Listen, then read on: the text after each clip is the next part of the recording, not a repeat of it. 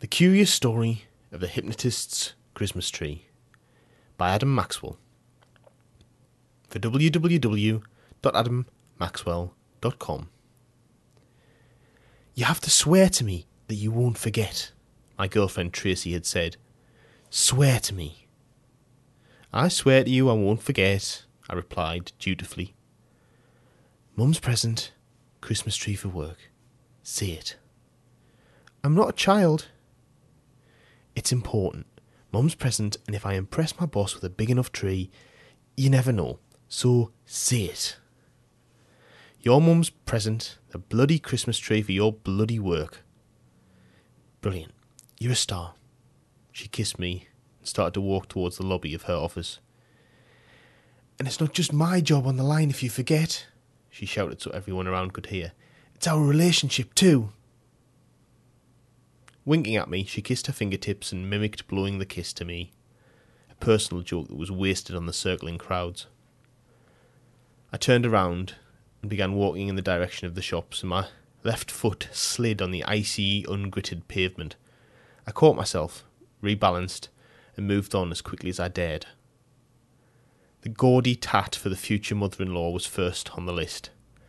I rummaged in my overcoat pockets for the receipt as I reached the shop, but it was hidden within wrappers, papers, and tissues, all of which chose that moment to hurl themselves to the four winds. The receipt with the distinctive logo fluttered towards the floor. I reached forward, but it wasn't to be. The wind sent it spinning behind me. Bending down to retrieve it, the door of the shop snapped open, struck me on the hip, and sent me crashing downwards. I landed on my arse and slid backwards on the ice, spinning in two neat circles before coming to an abrupt stop as my spine made contact with a nearby lamp post. The astounding Martin Lazars I live and breathe, said a voice I knew only too well. I'm so sorry, my dear man. Please, let me help you. The great Jerry Spagnolo, the man who just sent me sliding, was a hack hypnotist a purveyor of cheap parlour tricks, with no conscience or credibility, and whose only purpose in life seemed to be to get the gigs, prestige, and fame that belonged to me. You see, I am a proper entertainer. Yes, I use hypnosis, but my act is practically art. I have this one review that even says that. Unfortunately, this jade trickster always seemed to be one step ahead of me. Terry Castle, I said, for that was his name. Now then, Martin, there's no need to be like that. It was an accident. Accident? I stood up and patted myself down. Hardly. No, no, I didn't see you there bending down. Bending down, that was a good point. If I lost the receipts Tracy had given me, there would be hell to pay. I glanced around to see if I could spot them. Looking for these? asked the great Spagnolo. Raising a plucked eyebrow, he held up the two receipts. Give me them, I said, and reached out to snatch them, but he was too quick and snapped them back. Let's see what they are, shall we? Without his glasses, he needed to hold them away from his body. Squinting, he read them aloud, one by one, as I stood and indulged his playground routine. First, the tat brooch for her ma'am, was duly mocked. Then he came to the tree. Just what I need, actually. A Christmas tree. Don't be childish, Jerry. I couldn't let the idiot do this. Childish? Hardly. Tell you what. He grinned a grin I didn't like the look of. You're always a great pains to tell everyone how much better you are at the old mesmeric arts. So why don't we have a little contest? Winner gets the tree. I'd had enough. I lunged forward once more to grab the receipts, and the ice caught me again. My feet went forward and slid into Spagnolo, toppling him toward me. I rectified myself easily by shooting out my right hand. Unfortunately, my flat palm hit the great Jerry in the face and burst his nose wide open. Well, I say unfortunate, but perhaps that isn't the right word. You're on, I said, snatching the receipts stepping over him into the jeweller's. And that was that. The game was afoot. Or it nearly was. The game had to be briefly paused to allow me to collect the mam tat and to be hurled bodily out of the store by a hypnotized security guard who believed me to be a mountain goat. You had to respect Spagnolo's style, the bastard. When Christmas struck Kilchester, it struck like a drunken tornado. It was as if a wood chipper had been turned on and it was spewing people, spraying them into the air, and having them land directly in my path. When I tried to walk on the path, in the road, attempted to ride the bus, and even when I resorted to a trip on the underground, everywhere I was plagued by people crushed together and slowly, slowly moving forward, seemingly without purpose or shopping agenda. By the time I reached my destination, Spagnolo had been afforded ample opportunity to slide in and succeed ahead of me. I wasn't worried. I knew I was better than that greasy great twat, and this was going to prove it. The Christmas trees were being sold from what was usually a small car park. Through an insane quirk of bureaucracy, it had been handed over to this festive forest, denying desperate shoppers a place to park their overburdened transport. Occasionally, a car would try to plough through the small shed that had been erected as a makeshift home for the attendant and would slide to a halt on the ice inches from demolition. The reason I knew this was the attendant had told me it was the very reason he'd stopped going in there, for health reasons, as he put it. I told him why I was there, and he nodded and took the receipt Tracy had given me. He looked at it carefully, then thanked me, and began quietly clucking like a chicken. I watched for a few seconds, drinking it in with creeping disappointment. I'd really, really hoped for better than this. His head bobbed forward with a. He tucked his hands under his arms, elbows outstretched, and started walking up and down, scratching for grain with his feet. Where's the tree? I said firmly. He paused, cocked his head to one side, and stared at me. I stared back resolutely, and he clucked appreciatively before starting to walk in what appeared to be a specific direction. Following a few steps behind him, I sensed that all was not as it should be. There was movement in the Christmas trees, and I glanced around warily, wondering whether things were going to plan. As I walked, an onion the size of my fist rolled into the path, startling the chicken man, and he fled off out of sight. I stopped and stared as another man came crawling on all fours from between some of the trees. Have you seen my delicious apple? I just. he began, but his eyes saw the onion and picked it up. Never mind. Grinning, he took an enormous bite from the onion, his eyes beginning to tear up as he chewed.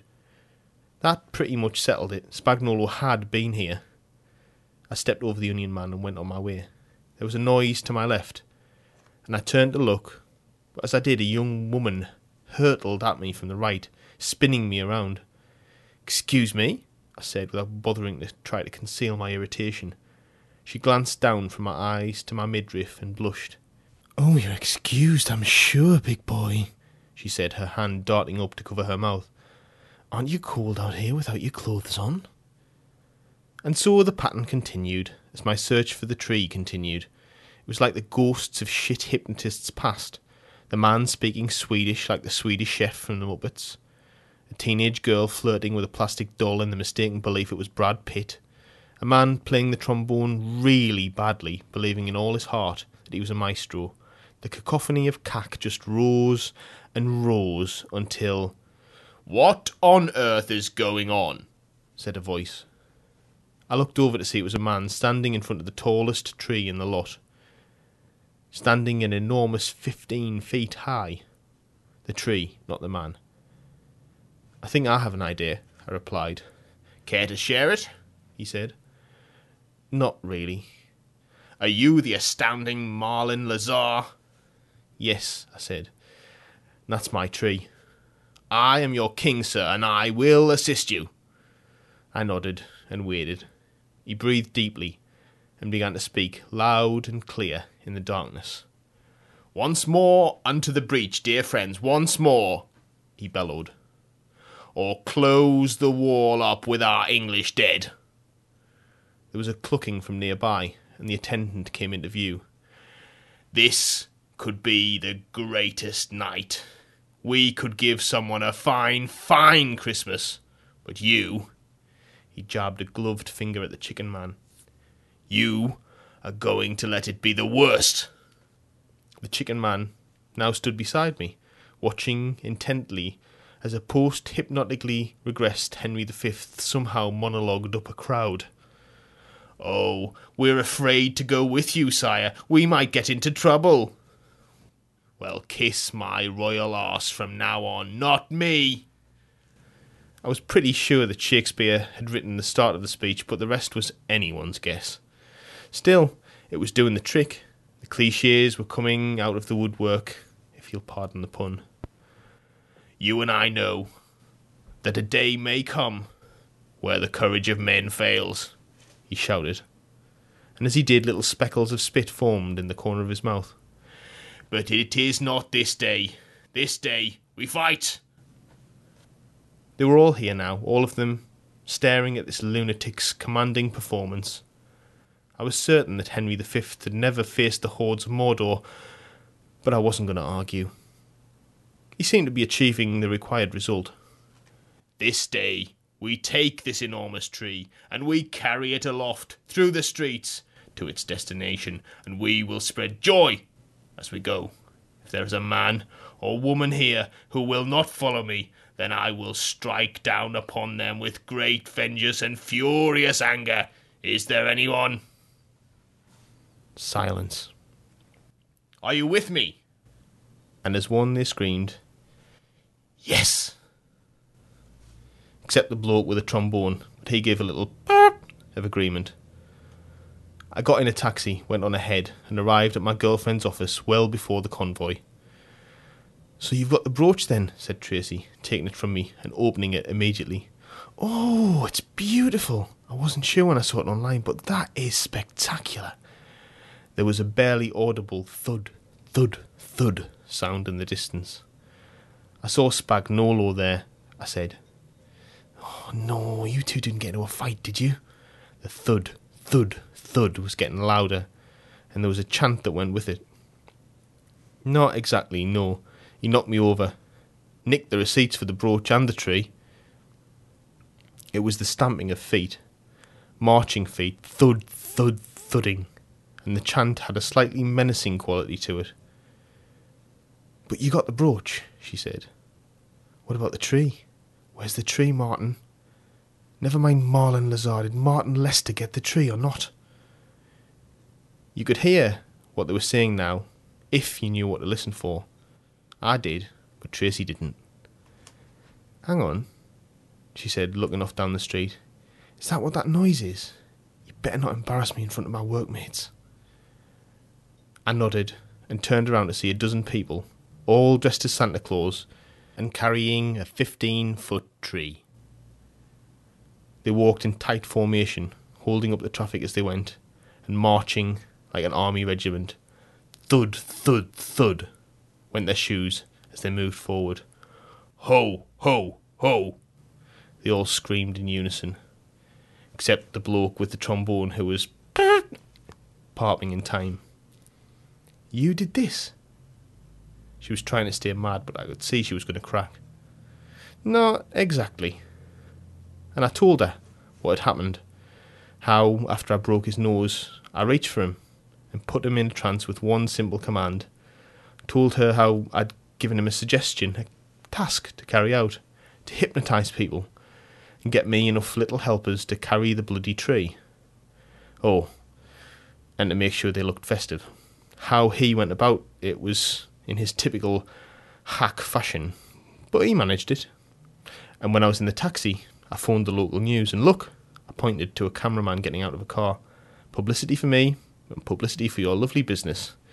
Bet there's a promotion in it for you, too, if you're lucky. And where is he now? said Tracy. He's in the shopping mall, convinced he's Miss World, giving a speech, thanking everyone and wishing for world peace. She turned to me and smiled her wonderful smile. Shame there's no mistletoe, she said, looking up above us. Who says there isn't? I said, and reached into my coat pocket.